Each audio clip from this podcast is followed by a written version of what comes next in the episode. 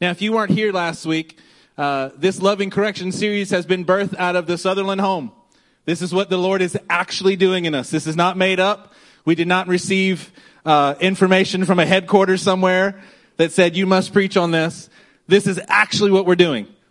We're actually doing it in our home. My wife and I are getting up and we are studying these scriptures, some of these scriptures that we'll share with you tonight, because we want to make sure that we are pleasing our Father. Amen. Let's turn with me to Psalm 141 and verse 5. Psalm 141 and verse 5. Many of you could probably quote this, but we're going to go ahead and start off our evening tonight because uh, you might be like me and might be able to quote it better than you can live it. So let's uh, we're going to actually try to get to it tonight. Amen. Psalm 141 verse 5. Are you there? Getting there. All right. Verse 5 says this, let a righteous man strike me. It is a kindness. Let him rebuke me. It is oil upon my head. My head will not refuse it. How many of you have heard that verse being here in this church? How many of you have used that verse here in this church? For either end of this, right? We've been studying this word in our house. We've been actually looking into it. Um, and let me have, I just have to be very, very honest with you as we begin. The reason that this verse is kind of a, a starter for us tonight is that I realize that uh, this church knows this verse and we can most of us in the room can quote it. And if you can't just hang out with us a little bit longer and soon you will be able to quote this verse. But i'm learning that we are actually refusing the righteous actions that are going on while we're quoting this verse. We're actually saying i will not refuse it pastor. I will not refuse it while we're refusing it this is happening in my house and I know because I've talked to you. This is happening elsewhere too. So I'm going to help you tonight. Come on, somebody say thank you, pastor. I am going to help you tonight to let you really understand this word. See, we can't just uh, memorize the word. It's great. We love you for you to do that. But the idea of memorizing the word is that you're getting it in your heart and you're doing what the word says. Way back a hundred years ago, I used to be, a long, long time ago, I used to be a music teacher and teach people actually how to read music. And in class, somehow, over the course of time, the kids would think that reading the music was the most important part. The whole reason that I wanted to teach them to read music was to do what? Play the music. So that they could produce a melodious symphonic sound. The notes on the page weren't the main thing. It was the clue to unlock what they were actually supposed to do and produce in real life. Now, you can probably figure out where I'm going to go with that. These words, I want them to be more than just things that you can quote, that you can throw out quickly when a correction is coming your way. I want to share some things that I've learned about this verse with you tonight. Let a righteous man strike me. That word strike, I believe we have a, uh, a slide for you to, to let you see. Let a righteous man strike me. I've chosen some of the words to help uh, elucidate a point to you, to help lighten a point to you so you can see it better. The word for strike here is halam. It's a verb meaning to smite, to hammer, to strike down. One of the main things that I know as a pastor that I know just from my own experience and I know in the experience of my family let a righteous man strike me. We could say it really, really well, but when a righteous man actually strikes you, when the righteous one actually strikes you, we want to make it less than the word strike. We want to make it encourage. We want to make it a word like correct us gently and lovingly. This word actually means exactly what it says. Let a righteous man strike me, hammer me, strike me down. Keep reading with me, if you would. It also carries the implication of conquering and disbanding. The author of Judges uses this word to describe Jael hammering the tent peg through Sisera's head. Now, if you would like to make that word softer than what the actual scripture says, then you have a problem. And I have a problem. We do not like the word, this is, this is not a euphemism here. It actually means to strike you, to hammer you with something, to walk up and like Jael did, driving a tent peg through Sisera's brain, killing him. Let a righteous man strike me. Do, do you like this verse as much as you did before? Yeah, I mean, Pastor, I know. I mean, I was saying, let a righteous man strike me. But really what I was saying was like it was a metaphor. It was a metaphor of, of a, of a good word. Let, let him really tell me that I'm doing a good job. Let's do a sandwich, right? Let's do a, tell me something I'm doing good, and then maybe a little bit of small correction, and then something else that I'm doing good. No, it means to hammer you. Let the righteous one, let a righteous man, let righteous people strike me because it's something that I need. My goodness. Do you recoil at the hammer like correction that the Lord brings you? Okay, you've already fallen asleep. I've already lost him, Pastor. I was over here and I was having a good time and I, I, walked over here like two minutes later I lost you. So, so I'm going to ask you the question again. Do, does anyone in here recoil when God actually starts using a hammer on you? Because it hurts. it is incredibly painful. Man, do don't, don't we all really wish that correction would be more comfortable? I mean, we really do. Let the righteous, the righteous people, the righteous one crush me. Let him strike me. Let him hammer me. Let him strike me down. Wow. How is this supposed to be considered a kindness? How do you know that you aren't receiving correction in the right manner? Some of the things that I just kind of jotted down for tonight as we're trying to get to the point where the Lord will, where we can actually start loving the fact that the Lord hammers us and corrects us. If you become immediately defensive, you are not loving correction. Somebody says something to you on the, on the job site. Hey, you need to stop doing that. I was only doing this because the words are still ringing in the atmosphere from the correction that you were given in laser and lightning like fashion, you come and you begin to immediately refuse the correction that was given you. We immediately begin to take this pain to strike back. Come on now, the empire isn't the only thing that strikes back around here. You like that one? Okay. Don't you strike back? Somebody corrects you. What do you want to do immediately? Now you might be uh, might be mature enough to at least guise it to put a little felt over the over the hammerhead a little bit just to try to soften it a little bit. But the truth is is you're responding just like one of our children would do. You correct them if you're going to come at me i'm coming right back at you. What we really try to do is we begin the immediate process to disqualify the message or we disqualify the messenger This is what we're going at tonight. We have a propensity as human beings to want to disqualify immediately the message. How do we do that? We say, well, technically that wasn't quite correct, Pastor. I mean, I know you're correcting me, but you've missed this little detail. You said that it took me three days to come to you, and it was actually only two days and 23 hours. So technically, you weren't correct, Pastor. When you begin to correct details especially the details that don't matter, you are hating correction in your life. You are immediately trying to disqualify the message or the messenger. In that case, you're trying to disqualify the message. Look, man, we love our pastors. We're so glad that you bring correction in our life. They, they just really didn't, they didn't, bless their little hearts. They just didn't know the whole story. Bless their heart. We love them. I mean, you know, what can you do with them? You immediately try to disqualify the message. What does it look like to immediately try to disqualify the messenger? We love what you said, Pastor. Elder Bosch, man, we're, we, we thank you. We're going to receive that like oil upon our head. We're not going to refuse it. Of course, then we begin to immediately say that it was too harsh.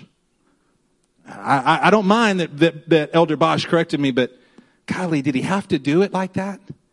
Did he have to do it with such force? Did he have to be so cutting with his words? I almost wish that Boz would have yelled at me because his quiet demeanor, I leaned in and it just smacked me right in the face. Does he really have to do it that way?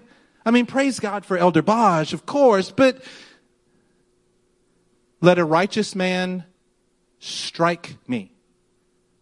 Boy, this is, this is a difficult word for us to live with tonight. It's easy for us to quote. It's amazingly easy for us to quote, but it's difficult for us to live out, isn't it? Isn't it? Deuteronomy 5:29 says this. Oh, that their hearts would be inclined to fear me.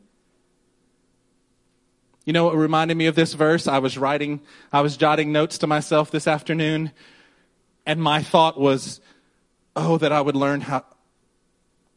I cried out inside of myself when I was thinking through this about letting a righteous man strike me and not trying to disqualify the message or the messenger. And I went, oh, if I would just do this right.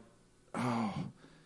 Deuteronomy 5:29 says, "Oh that their hearts would be inclined to fear me and keep all my commands always."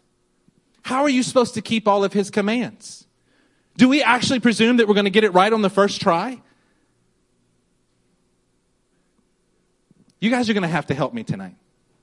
I love you and you are just looking at me. I can't, I don't quite know how to take you just looking at me. If you're thinking, then just wave me off. Just, okay, I'm thinking, Pastor. I think it's a good word. it's striking. It's striking. If you, the problem is with correction is that we actually truly think that we're going to get it right every time, and that's our goal.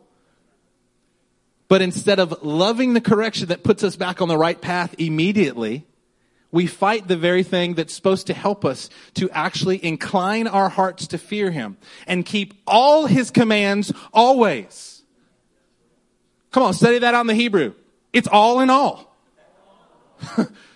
so that it might go well with you and your children forever. So if our hearts are supposed to be inclined, if we're supposed to follow His ways always, so that it will go well with us and our children forever, when we don't take the correction, we are not actually fearing Him. We are not keeping His commands. And it does not go well with us or our children. Does it really hurt you that bad? Are we really that short sighted?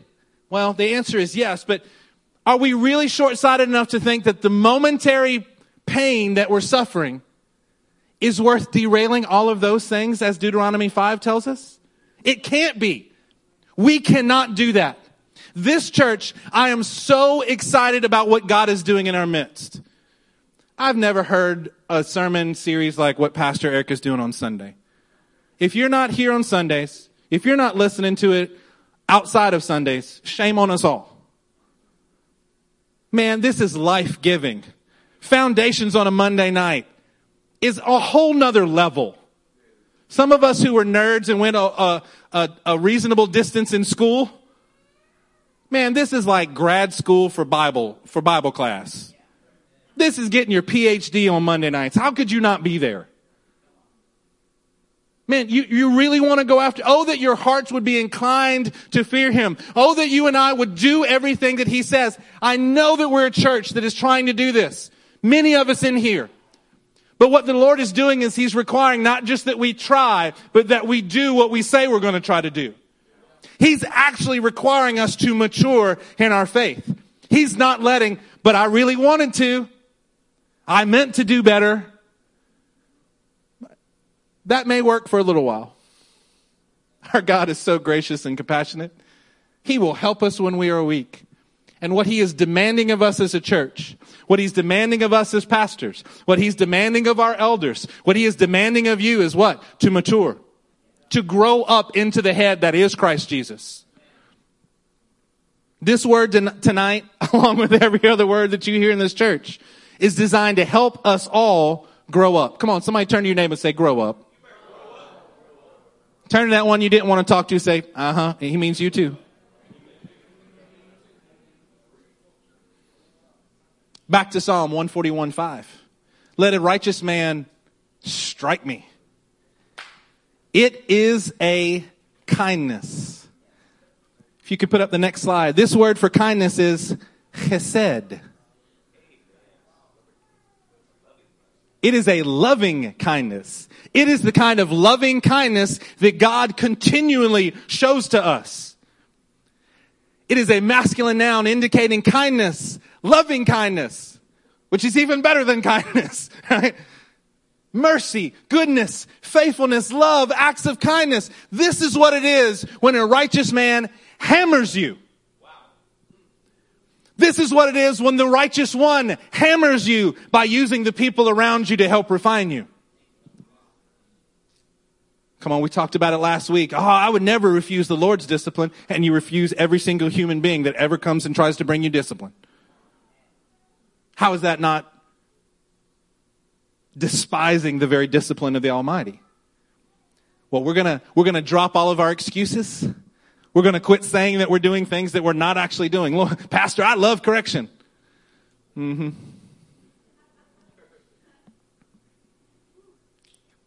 If you really do, I know that the Lord is going to give you opportunities to show that you love correction. Do you know how I know that? Because I'm getting to live that in my family and we are learning to love correction. It is a kindness when we begin to disqualify the message or the messenger, it is us showing us, it is showing that we don't realize that it is the very loving and kind hand of our God that is at work in our life. Come on now. Some, one person said that's good. You know why, you know why you can't say anything? Because you already, you thought you already knew that before I said it. You didn't have anything to disagree with me about that except that's not how we live. It is a kindness for us to be corrected. It is cruelty to leave someone in the state that they are that will penalize them and kill them and get them off the track and not let their hearts be inclined to fear him. It is cruel to leave someone without correction. Come on, boy, that's an easy study, church. You're, you're, we're a family here tonight. Just look up how many times in the Proverbs. Look up how many times throughout the scripture to not discipline equals hatred. God loves us. He's got Hesed for us. He's got loving kindness that He will work in it. Our problem and one of the many reasons we don't love correction is we don't actually see it as a kindness. We quote the verse, but in our heart of hearts, we do not see it as kindness. Our hearts are wrong. Our hearts are deceived and they are deceitful to us. It is a kindness when someone strikes you. It is a kindness when God corrects you. And according to this passage, the harder the correction, the kinder the Lord is being to us. See, again, we presume that there's something wrong with the person giving the correction. We disqualify them. What if it's that the Lord has been speaking to you so many times? What if he said it to you 10 times? Can he, can he be more firm this time? What if he said to you and corrected you in this area a hundred times? A thousand times? Ten thousand times? How many times does he have to be nice before he needs to get your attention? We don't like the bub, the, the little babbling brook of correction that he's bringing. And we get mad at him for bringing a floodwater against us. How about we take the brook of correction, and we're so tender that it moves us, that it gets us, that we understand that it is His kindness. God corrects us because He loves us. Correction in your life is because it is a kindness, a loving kindness, merciful, good, faithful act of our loving God to us. What you should be doing now is evaluating your own heart and seeing how many times in real life actually in your practice, in what you do, you don't consider correction a kindness. Don't quote Psalm 141 to me and not have been really examining your heart about whether you consider it a kindness. Not in your thoughts before correction, but in your heart during correction. Let's turn to Hebrews chapter 3 and let's look at verse 7.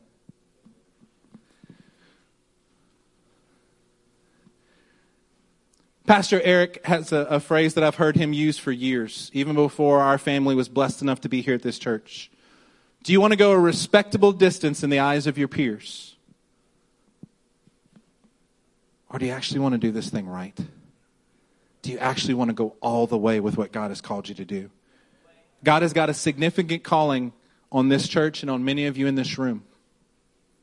If you don't love to learn correction now, you'll never get where God has for you to get. It's, it's so common, it's almost a cliche. People who are called, anointed, and followed by the wayside by the multitudes because they won't get corrected by God. The anointed prophet that can't submit himself in a church body. A sniper that will go out and pow, get you with the very words of God, but can't submit his own heart. The street evangelist going out, making sure that everyone sees their greatness. Come on now. We, were, we are developing a church of people who are going to succeed in their calling because we're going to love correction enough to take it every time that it comes. It's good. It's right. It shows you how much of our flesh is actually there. Anybody remember back, uh, for those of you, if you're married in this place, raise your hand. Remember back when you were single and you just thought, man, I'm, I'm pretty awesome. No, that was just me? Okay. man, I'm awesome. I got married and you know what I, I learned in the first year of my marriage? I am a selfish, selfish human being. I was like, wow. If it does not happen the exact way that I want it, when it, I get, I just throw a temper tantrum. I am a selfish human being. And then we, we worked for a couple of years. My wife was so sweet and wonderful. And we, we were going through and we get, we start having kids. Man, Lord, this is a, this is a blessing from the heavens. My son Gabriel, this, oh, this promised child that I will hold up in front of everyone. And you know what else we learned? We still were very, very selfish people. And if you don't believe that, either your kids are too old for you to remember or you hadn't had kids yet. When that little beautiful angelic child cries demonically for hours and hours and hours in the middle of the night.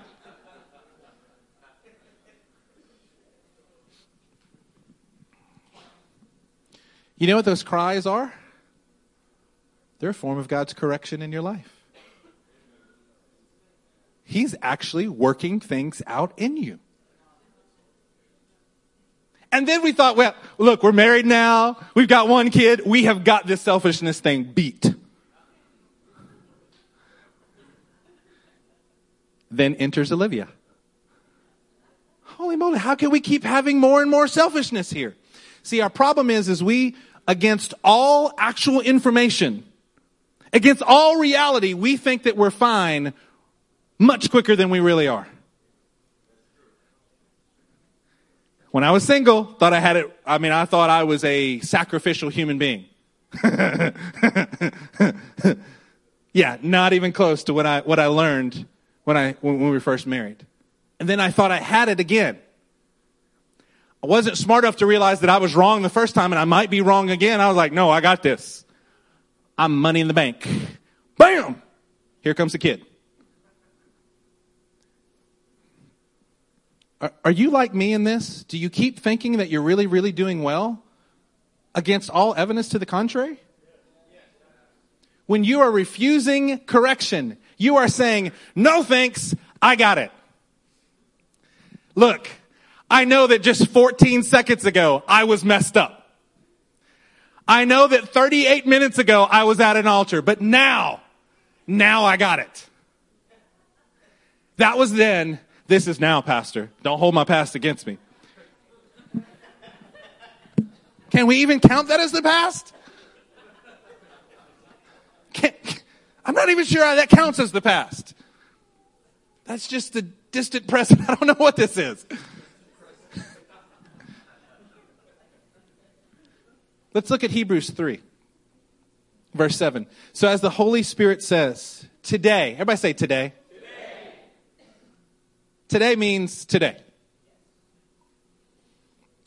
If you hear his voice, Do not harden your hearts.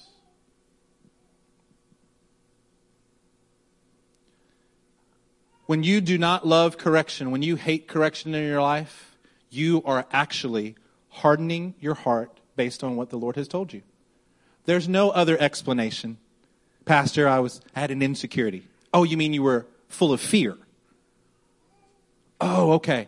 You mean that you were actually hardening your heart because of your own selfishness and pride, and you couldn't receive the hammer that God was dropping on you. Do not harden your hearts as you did in the rebellion during the time of testing in the desert. You know what my wife and my kids and I are about every day right now? God, help us not to harden our hearts. Because if you love us enough to speak to us, how dare I harden my heart about anything that you want to tell me? Anything, good or bad, comfortable or uncomfortable. How dare I harden my heart? Come on, preach it. Get it, Daniel. Do not harden your hearts as you did in the rebellion during the time of testing in the desert, where your fathers tested and tried me for 40 years, and for 40 years saw what I did. This is why I was angry with that generation.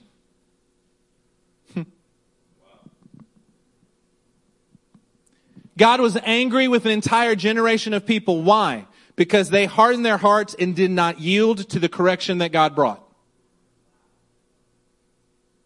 That is why I was angry with that generation. There are some people in here who have the terrible misconception, the unbiblical thought process that says if someone is angry, then it's automatically sinful. That is a wrong, non biblical way to think. The Bible says and instructs us in Ephesians 4 that we are supposed to be angry and sin not. The problem is, is that we actually start charging God with error, like it says in Job, when we equate anger. Now, you can correct me, but don't you dare do it with any emotion behind it. Don't you dare correct me and have any fire in your soul. Don't you dare correct me. I mean, I'll take the correction, but really, don't you dare disqualify the messenger because they actually have a fire. What if God is angry with you and they're supposed to, they are rightly reflecting how God feels about you in that moment? Now see, we don't think about that. We go, angry, he's out of control. Yes, he's angry. I can disregard everything he's saying because he's mad at me. I mean, I know none of us in here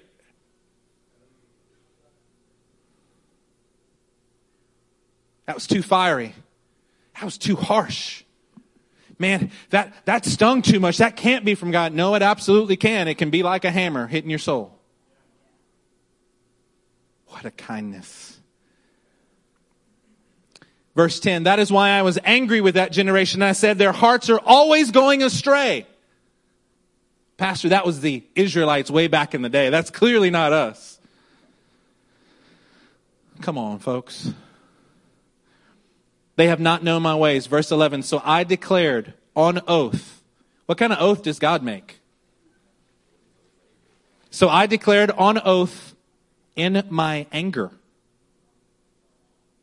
Um, you're not supposed to make an oath in anger. Apparently, God can. See, if you think those kind of thoughts, you know what you're doing? You're trying to discredit the message and the messenger. You're trying to disqualify it if we will just be honest with those disqualifying thoughts and crush them, I'm trying to make you aware of something that you've probably been doing and haven't even noticed it. I'm trying to be a loving pastor to you and show you blind spots that have actually been crippling you all the while while you're quoting Psalm 145 to us. This is exactly, he declared on oath in my anger, they shall never enter my rest. You know, if you, if you keep disregarding his correction long enough, he gets mad at you and you do not get to finish. Us finishing our calling in this, in this world, what He has given us to do, our purpose on this planet, it's mandated that we obey Him. And you cannot obey Him if you're not receiving correction from Him. You're only going to obey the, the instruction, but not the correction. See, we don't think about stuff, do we? Nope, love correction. If you only can handle his instructions, but never the correction, then you are prideful in saying, No, I will do it right every time. Oh, Pastor, we know that. No, your actions are showing that you think that you don't need correction. Today, if you hear his voice, do not harden your hearts. Come on, let's go back to Psalm 141 5. We're not quite done with this verse. Then we'll move on to some others. Let a righteous man hammer me, strike me. It is chesed. It is such a loving kindness that reflects God Himself. Chapters like Psalm 136, I believe, are full of Hesed, His loving kindness. His love endures forever. Sometimes the word Hesed is translated as kindness, and sometimes it's translated as love. You know why? Because there's not really any difference. When God is using it, it is all of the above. Let a righteous man strike me, it is a kindness. Let him rebuke me, it is oil on my head. Let's put up the slide that says the word for rebuke 3198, yakah. A verb meaning to argue, to convince, to convict, to judge, to reprove. Who does he think he is to judge me?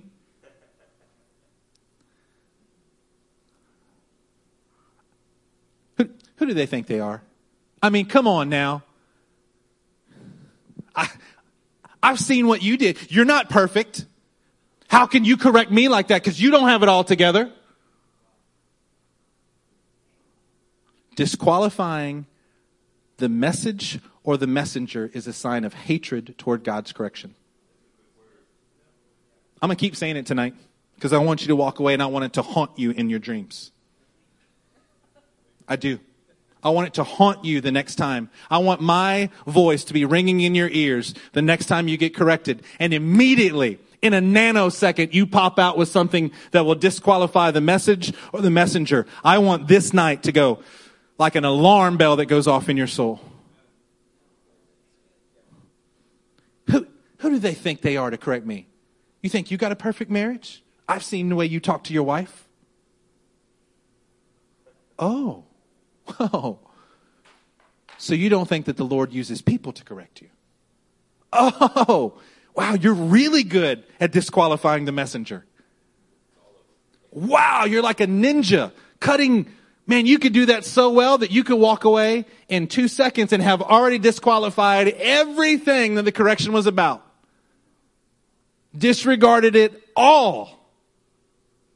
And go on with your day as if you didn't need to be corrected. Come on now. We're not going to be people like that. That's not what we're going to do. Let a righteous man strike me. It is a kindness. Let him rebuke me. It is oil on my head. Oil is an anointing. we want the anointing of God, don't we? Man, we want his presence. We want his anointing. I like to come down and I like to hear good Peyton lead a great worship song and oh, I like to feel the, the goosebumps of God's presence, the anointing that's there. Woo, Peyton, he's so anointed. Man, that brother, that brother's anointed. That's the kind of anointing that I like because it makes me feel good. This is another type of anointing that you need, maybe even more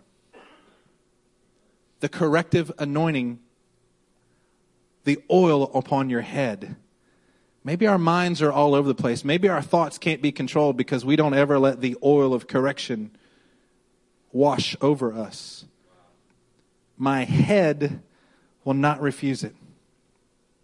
What happens when we disqualify that message or that messenger? The scandalon of offense is right there to trap you. Turn to Mark chapter 6. Let me show this to you. Mark chapter 6. Man, I love this church.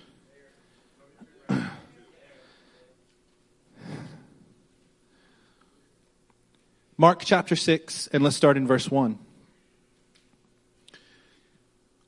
When you do not receive correction, you are prone to getting trapped in offense. Jesus left there and went to his hometown accompanied by his disciples. When the Sabbath came, he began to teach in the synagogue and many who heard him were amazed. Man, can you imagine just hearing Jesus teach in your synagogue?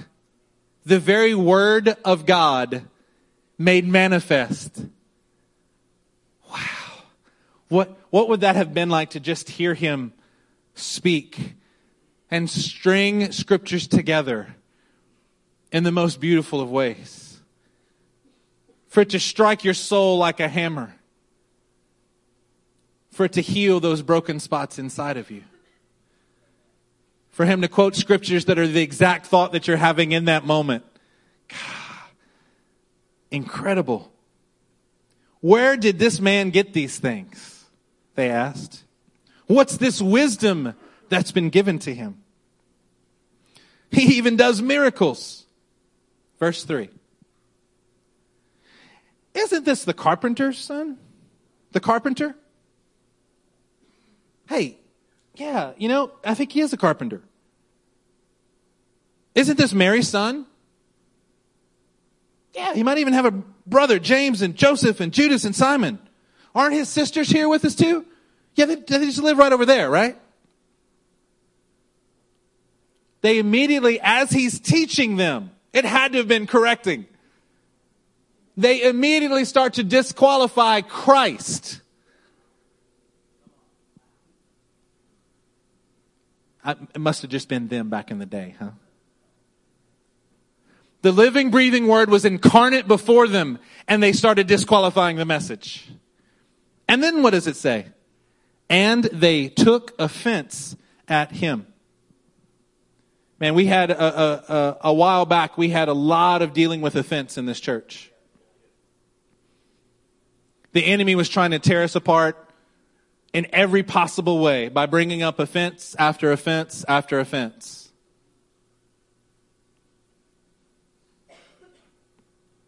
You want to know how to safeguard yourself against offense? Start loving correction.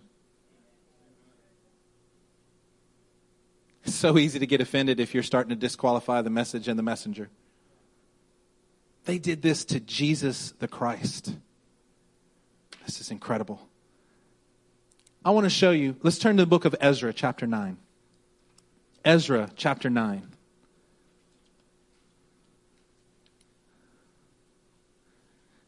Come on, church, let's make sure that we don't slip into offense, not in any area of our life. If you can't take correction, you are working on receiving offense. You have found the trap of offense and you're walking in it, and you may not even know it yet. And we don't want that to happen. In Ezra chapter 9, let's look here at this story. We're going to begin in verse 1. Are you there? It says this After these things had been done, the leaders came to me, the people of Israel, including the priests and the Levites. They have not kept themselves separate from the neighboring peoples with their detestable practices like those of the Canaanites, Hittites, Perizzites, Jebusites, Ammonites, Moabites, Egyptians, and Amorites. They have taken some of their daughters as wives for themselves and their sons and have mingled the holy race with the peoples around them. And the leaders and officials have led the way in this unfaithfulness. The, the phrase mingled the holy race caught my attention today and just some kind of, it, it gripped my soul today. When we disqualify the messages and messengers, when we hate correction in the practical exercises of our life, we are on a crash course to become mingled with those around us. If the Lord, in fact, in Hebrews 12 disciplines us as sons, what happens when we continue to reject his correction? We are acting as those who are not sons. Verse 3. When I heard this, I tore my my, my tunic and cloak. Yeah. Tunic and cloak. Pulled hair from my head and beard and sat down appalled. Then everyone who trembled at the words of the God of Israel gathered around me. Maybe the people who trembled at the word of God were the ones who actually loved correction, who had been hammered enough by his correction that they actually trembled before him. They gathered around me because of the unfaithfulness of the exiles, and I sat there appalled until the evening sacrifice. Hold your place here. Um, can we put on the screen Isaiah 66, verse 1? This is what the Lord says Heaven is my throne, and the earth is my footstool. Where is the house you will build for me? Where will my resting place be? Has not my hand made all these things? And so they came into being, declares the Lord. These are the ones I look on with favor. Everybody say, look on with favor.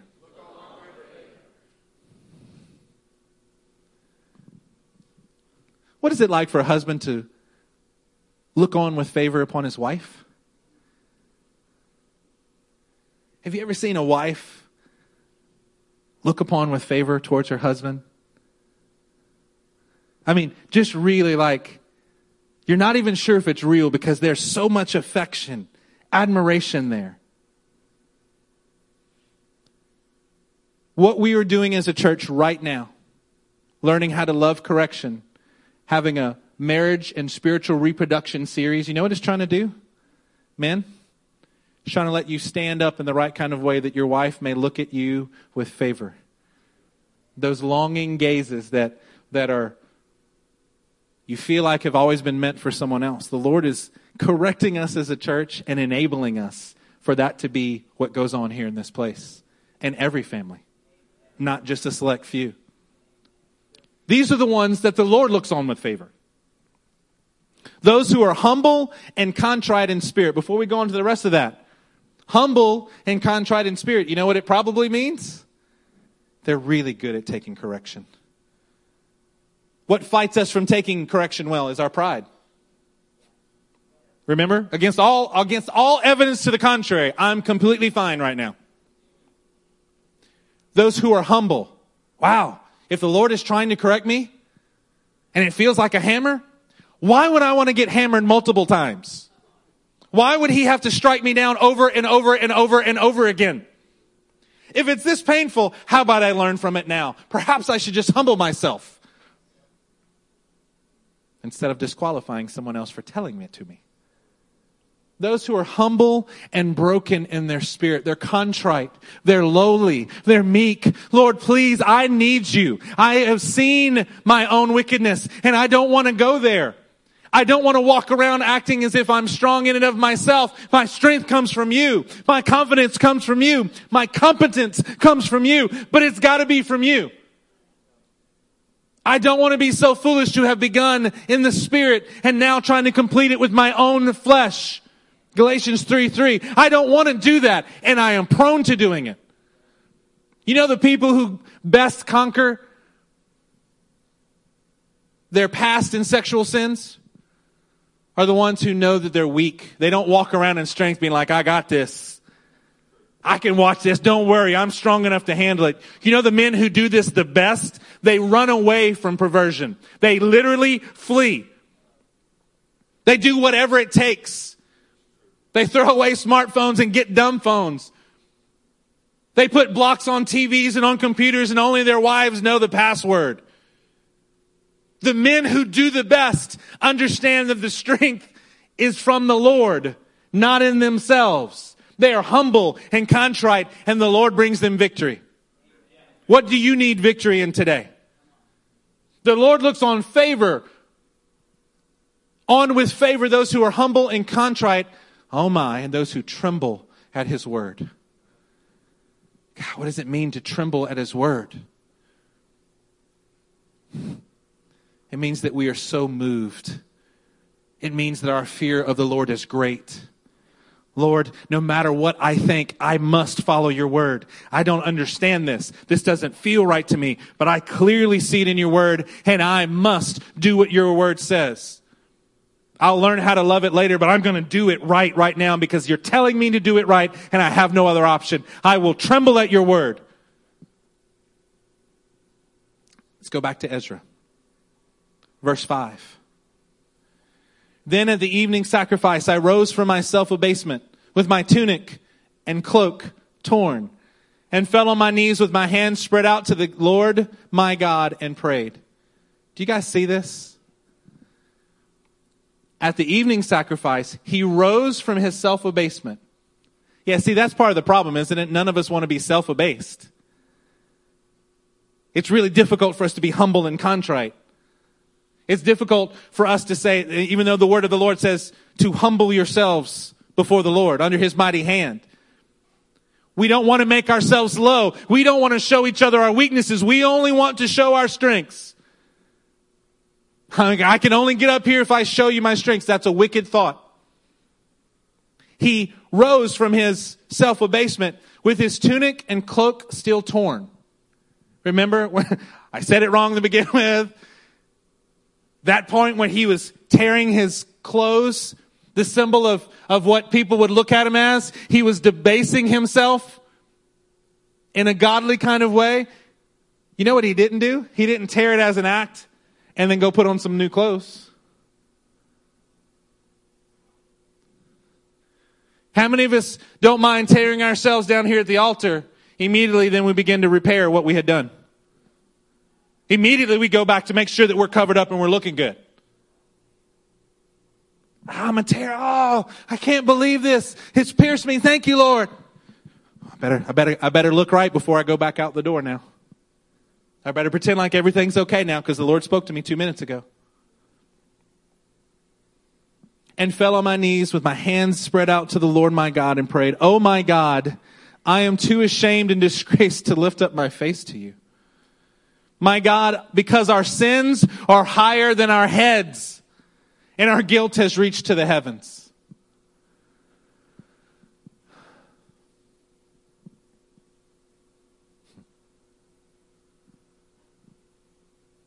I want us to love correction here at this church. It's important to me that I love correction, that my family loves correction. If I think I love correction and I don't train my family to do so, then how much do I really love correction? Our sins are higher than our heads. Lord, Lord, we've made so many mistakes in these areas that if we try to stack them up, they're higher than our heads all the while quoting Psalm 141 5. From the days of our forefathers until now, our guilt has been great because of our sins.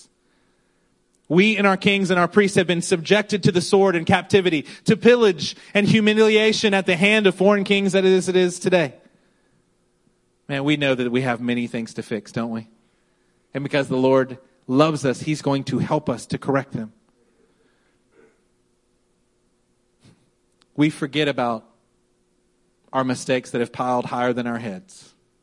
And if you don't think you have mistakes that are piled higher than your head, you're probably not even aware enough of what you're doing to notice. We forget when we are being pillaged by our mistakes, our sins, our weights, anxieties, problems, the angst in our life. We forget about the humiliation of our failures, our fears, and our faithlessness. Come on, let's open our eyes Let's invite that. Those blind spots that you have, those things that you have let your pride blind you to, those things that you can't even see about yourself. Let the Lord correct us tonight. Verse 8. But for a brief moment, the Lord our God has been gracious in leaving us a remnant. Come on now. Are you like me? We get, the Lord begins to correct us and we cry out to Him and He helps us. And we start feeling just a little relief in our life. Just a little bit. And we immediately think that no more correction is needed. Got that? Woo! The pressure's off. Thank you, Lord. You've helped me. I've now conquered my lack of love for correction. Wow, that took you four and a half minutes. That's fantastic. I'm better now. I've conquered that. Don't worry. No need to look back over here. We're just fine. What does that do? That leads us back to a meritless self sufficiency. that got us in trouble in the first place. Somebody say meritless, self sufficiency. Let's look at Ezra 9:13. What has happened to us is a result of our evil deeds and our great guilt. And yet our God, you have punished us less than our sins deserved. Come on, we serve a great God. He's so merciful to us. We can't take that grace and mercy as a license to stay where we are, uncorrected and uncorrectable. Man, these scriptures are helping us to cry out tonight. They're helping us to cry out tonight. They're crying out for us. They're teaching us how to do it. Um, on the screen, would you put Psalm 36 2? This is a verse that's been one of, one of the verses that's been floating around in my heart as well. In their own eyes, they flatter themselves too much to detect or to hate their sin. Come on now. Sins, our mistakes, our flaws, our weaknesses, he already sees them all. He already sees them, and we know that He sees them, but we pretend like He doesn't. And we never want those around us to see them as well. The worst thing that we can do is constantly be flattering ourselves. We will miss the sin that God is trying to correct us from. I was talking to Pastor Eric earlier. We were talking about the idea that in our modern courts of law, what is it? We are innocent until proven yeah. I, I'm, i appreciate that from a, from a court of law. In the kingdom, for those who are trying to mature, it's a better process for us to think about it this way that in the kingdom of God, we're guilty until we're washed by his blood, until we're made innocent by his great mercy. I would much rather engage with someone in correction Lord, thank you for showing me something. I must not even be able to see this. I flattered myself so much I can't even detect the sin that someone is now bringing before me. Lord, would you help me? I presume that I'm guilty and I am in need of correction. Lord, I presume that this is from your hand and I will not refuse it. Help me to get all that is involved in this, Lord. Don't let me miss one part of this correction. If it's going to hurt, I want to make it count. I want to offer this to you. This pain that I'm going through, I want it to be worth something to you. I want it to be the proof of my love. The proof that I understand that is your kindness towards me. Lord, I don't want to despise what you're doing in my life. in Matthew 6, turn with me to Matthew 6.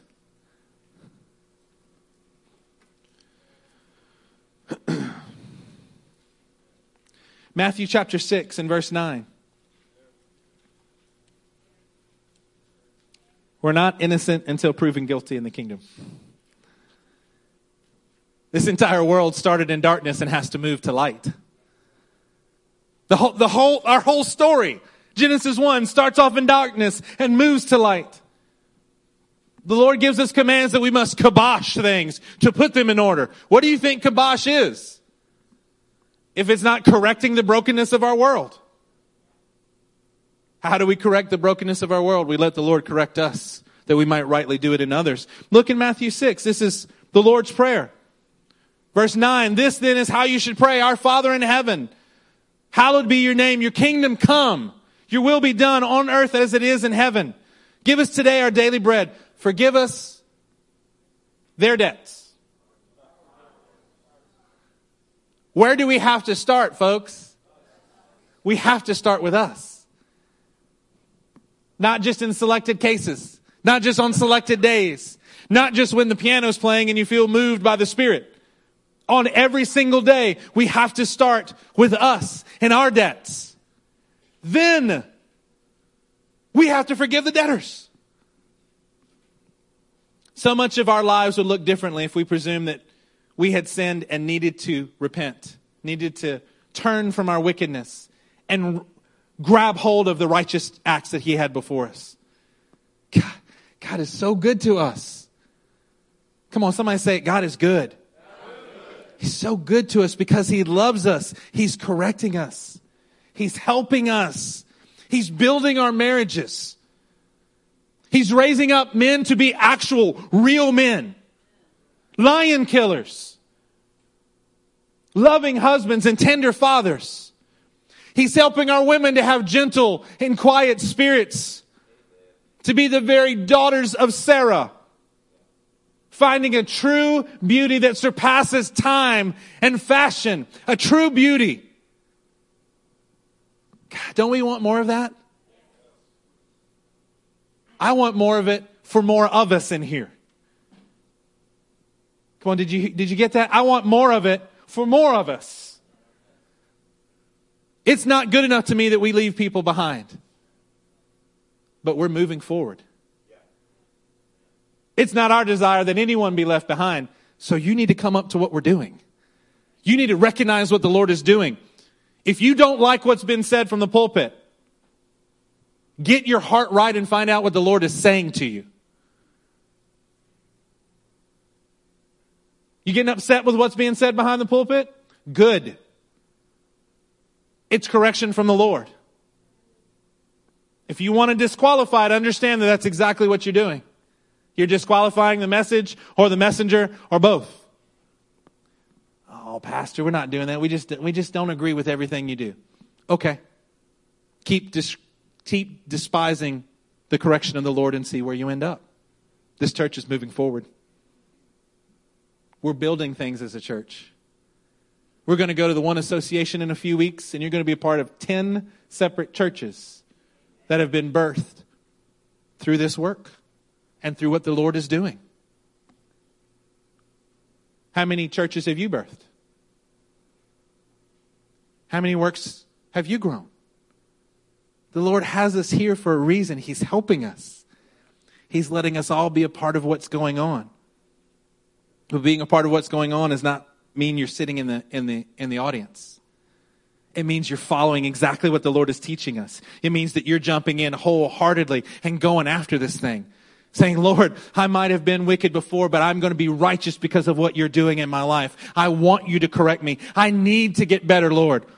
I don't want to rest on my laurels. I don't want to relax because the pressure of my miserable life before is off just enough that I feel like I can return to my meritless self-sufficiency. Lord, I want to do this the way that you're teaching me. Every bit of it, Lord. Every word of it. Every jot, every tittle, every small part of this, Lord. I want to do this in you. Help me to do it, Lord. Help me to do this. When we begin to do that, turn with me to Malachi chapter 3. Malachi chapter 3.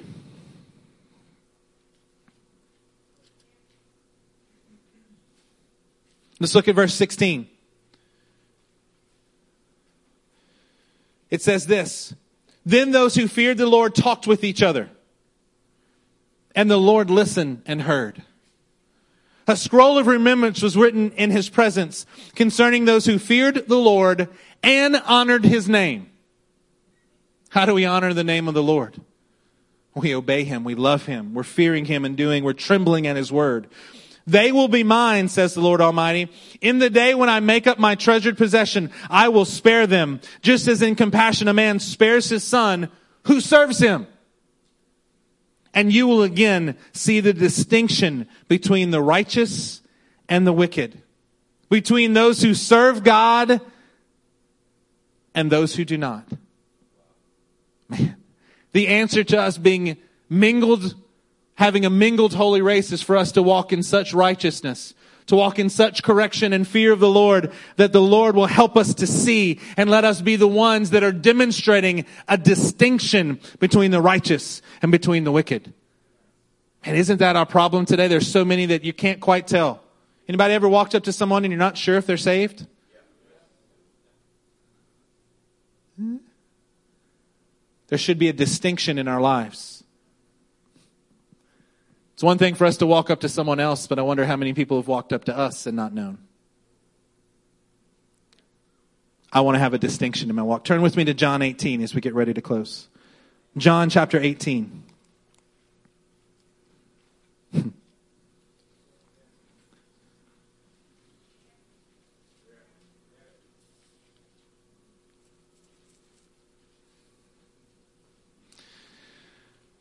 I love you guys.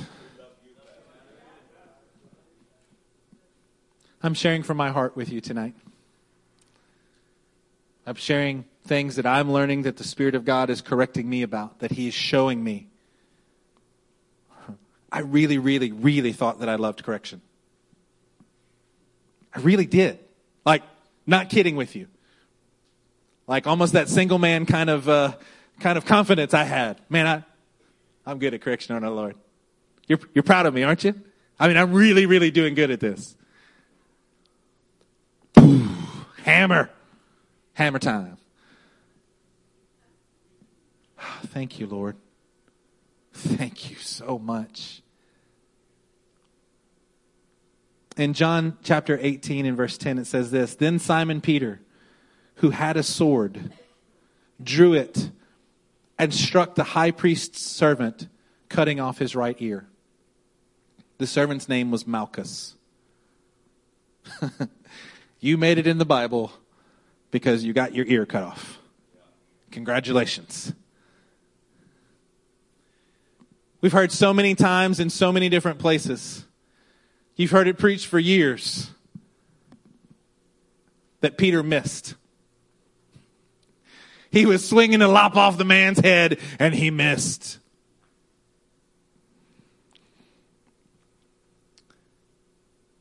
You guys know better than that. Peter was in an, enraged by what was going on, that Christ was about to be captured and taken on the path that would lead him to the cross. See, in the book of Leviticus, it gives the requirements for a priest to be able to come and serve the Lord. He couldn't be deformed or defective in any way physically. Had to have both eyes, both ears.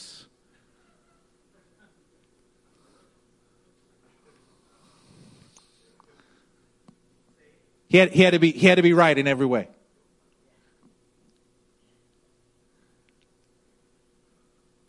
Peter didn't have to lop off the man's head.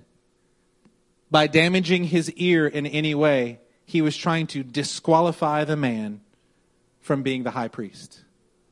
He was trying to disqualify the man from serving in God's presence. Leviticus clearly spells that out. He didn't need to do anything else. He was just trying to disqualify the man. You know what correction is designed to do? It's designed to qualify us so that our brokenness, the parts in our life where we are maimed, broken, destroyed, less than whole,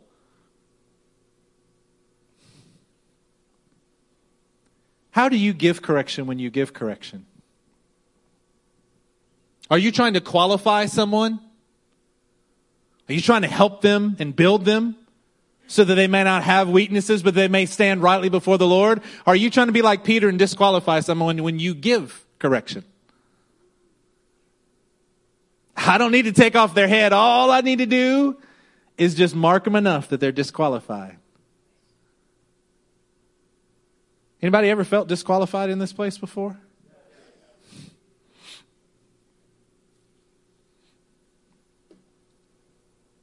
Turn with me to Luke chapter 22. Luke chapter 22.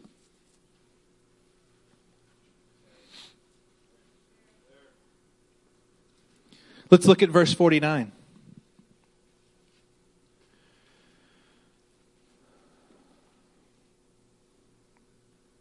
It says this When Jesus' followers saw what was going to happen, they said, Lord, should we strike with our swords?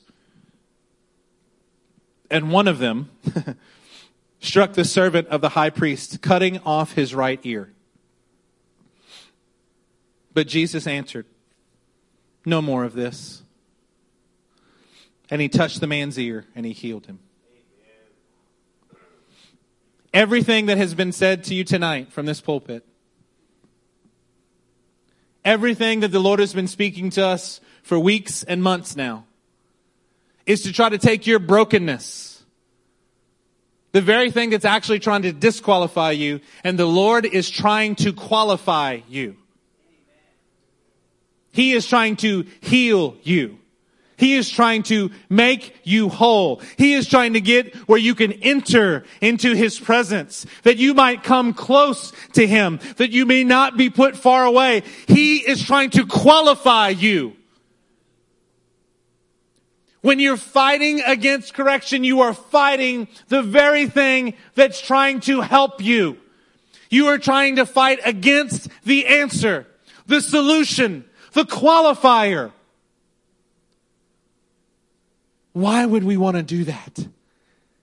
He is bringing correction to us, not to disqualify us. And not so that we would disqualify others, but rather that we would be qualified in His presence. I know that one of the things that we've been battling, many of us, some of us had very difficult, we've had difficult days.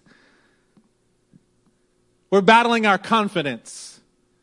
We're battling what we feel like is competence. And the very things that God is trying to do to fix us. We don't like the sting of feeling like we're wrong, so we push away from it. We don't like the hammer that is brought against our lives, so we try to disqualify the messenger. We don't like feeling like we're not in complete control. Well, let's, guess what, folks? You're not. It is a grand delusion if you feel like you're in control of your life. He's in control. Any control that you may feel is probably just an illusion to you. As we get ready to close in our final scripture for the night, let's turn to 2 Corinthians chapter 3 and verse 4.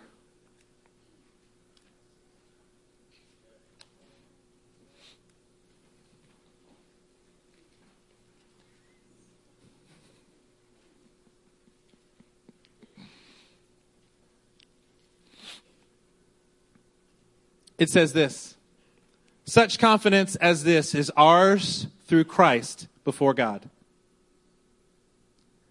Not that we are competent in ourselves to claim anything for ourselves, but our competence comes from God.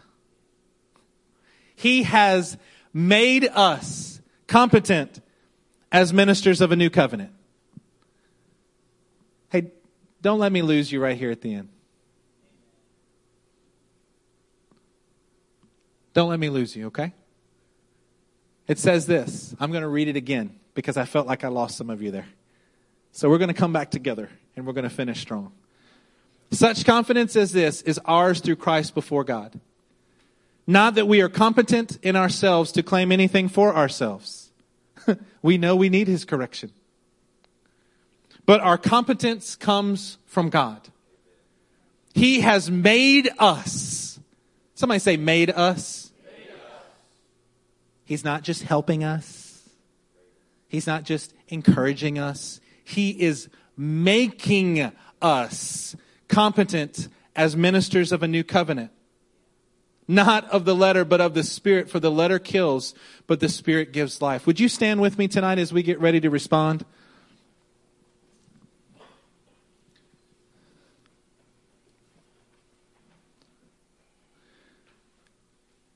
As we get ready to respond tonight, I want you to love correction because I want to love correction. I don't really think I even need to ask in here if you have ever been guilty of trying to disqualify a message or a messenger of correction. What I want you to do is to let the Word of God pierce your heart so that you will no longer do that moving forward. So that we can allow Him to make us competent as ministers. Well, Pastor, I, am not a five. He wants to make you competent as a minister of His gospel. He wants to make you competent. Do not fight against what the Lord is doing in you. Do not despise the correction of the Almighty. Stop disqualifying the very message and messenger who are bringing you correction. It's for your good, it will save your life. as we begin to pray, I'm going to pray for you. We're going to worship together.